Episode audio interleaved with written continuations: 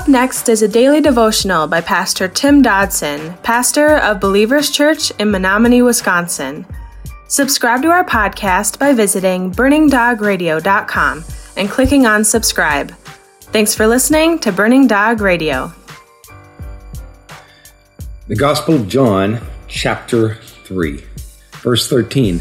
No one has ascended into heaven but he who has descended out of heaven, the Son of Man who is in heaven.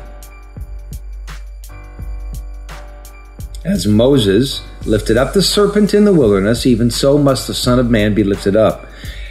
And whoever believes in him should not perish, but have eternal life.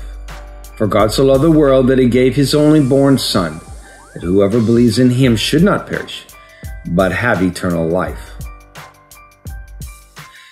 Now, spiritual birth is not something we fill out forms for, nor do we train for it like a triathlon. It's the power of God that cannot be seen except by its results. That's all we know about wind, really. Not where it comes from or where it goes, just what it does when it's here. That's how we know when the wind is here by what it does.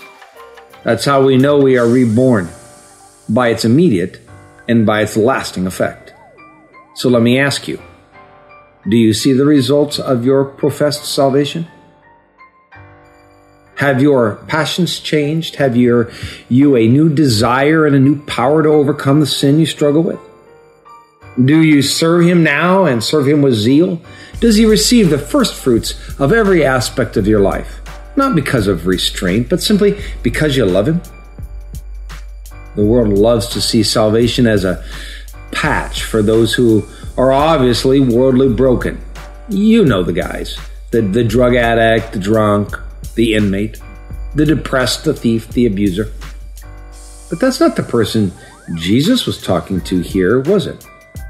This man, well, he was a cream of the crop religious man, spit shined and crisp as a new suit. It was to this man that Jesus said, You must be born again. Now, Nick thought, as many do today, that you be a Christian by what you do. But you know, the truth is, we become a Christian by what he did. We believe, we repent, we receive new birth. The wind of the Spirit blows through, and we are transformed, like a caterpillar becoming a butterfly. Because real repentance is a no turning back commitment. See 2 Corinthians 7:10. So if we return to our vomit, you know, 2 Peter 2, then we never really left it. Without such a personal event in our lives, even the best amongst us are lost forever because we are sinners by default. Whoever believes in him, well, and again, there's that word, believe. Whoever believes in him. That word believe means commits himself. So here it is that we commit ourselves to Christ. That's the meaning behind the word believe. He or she that does so believe will not end, no, but will have eternal life beginning here and now, beginning at the moment of rebirth, everlasting life, forever life. Now, there are effectively two different kinds of religion in the world. One attempts to reach God through his or her own efforts and work. The other approaches God, while with empty hands, having nothing that would or could possibly bridge the gap between us could not possibly appease a perfect and righteous God. Now, Christianity stands alone in that latter camp. Because you see, all the rest of them will tell you various ways to find peace while in the hole, methods for getting out of the hole under your own power. But you know what? It's only Christ who came and actually got us out of that hole. And he still does today if we truly want to get out of that hole that we live in as a natural man. We can do nothing in and unto ourselves to make things right with God. He comes to us having paid the price for our sin. He took upon himself the consequences of our sin. He found us. He paid for us. He redeemed us. He did it all because we cannot. Verse 17 says, For God didn't send his Son into the world to judge the world, but that the world should be saved through him. Now, there are many who are uncomfortable with the personality and the character of the Old Testament God, even to the point of denying he is the same God as we worship uh, through the New Testament. We must realize that God did not send Jesus to, well, be the heavy, to come and beat us up and make us feel guilty. He came rather to love us and to provide not only a way out of the guilt and the power of sin in our lives, but to bring us a wholeness and a quality of life in the here and now that cannot be found through any other religion or any other self proclaimed deity. God could have sent his son to merely be the great cosmic axeman.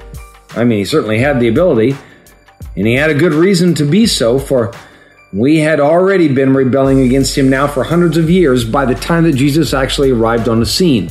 But in fact, God did just the opposite. He went way out of his way to love us despite our actions against him. In fact, God sent his son to bleed and to suffer and to die for us even as we rebelled against him. Verse 18 says, He who believes in him is not judged. He who doesn't believe has been judged already because he has not believed in the name of the only born Son of God. Now, all the world is divided really into two classes of people today the redeemed and the unredeemed. There is no in between, there is no marginal Christian, no sort of saved. The one who believes, and again, the word is commits, as in commits himself to Christ, well, that individual is no longer condemned. But the one who does not so believe is not committed to Christ, and thus he or she is therefore well condemned already, already in bondage, already controlled. This is because by default, we are not free, no matter how much we claim that we are. We are chained rather to this world, addicted to its pleasures, addicted to its material buzz. It controls us. What is really sad here is that this issue so often takes a lifetime for us to understand, and by then, well, we've wasted the best years of our life. The bottom line in this matter is that God does not send his Son into the world to condemn it simply because it was and, well, is condemned already. As Romans so clearly tells us, quote, all have sinned and fall short of the glory of God. End quote. The world, all of us, are already guilty. That was our daily devotions by Pastor Tim Dodson. To learn more about Tim Dodson or Believers Church, visit jfbelievers.com.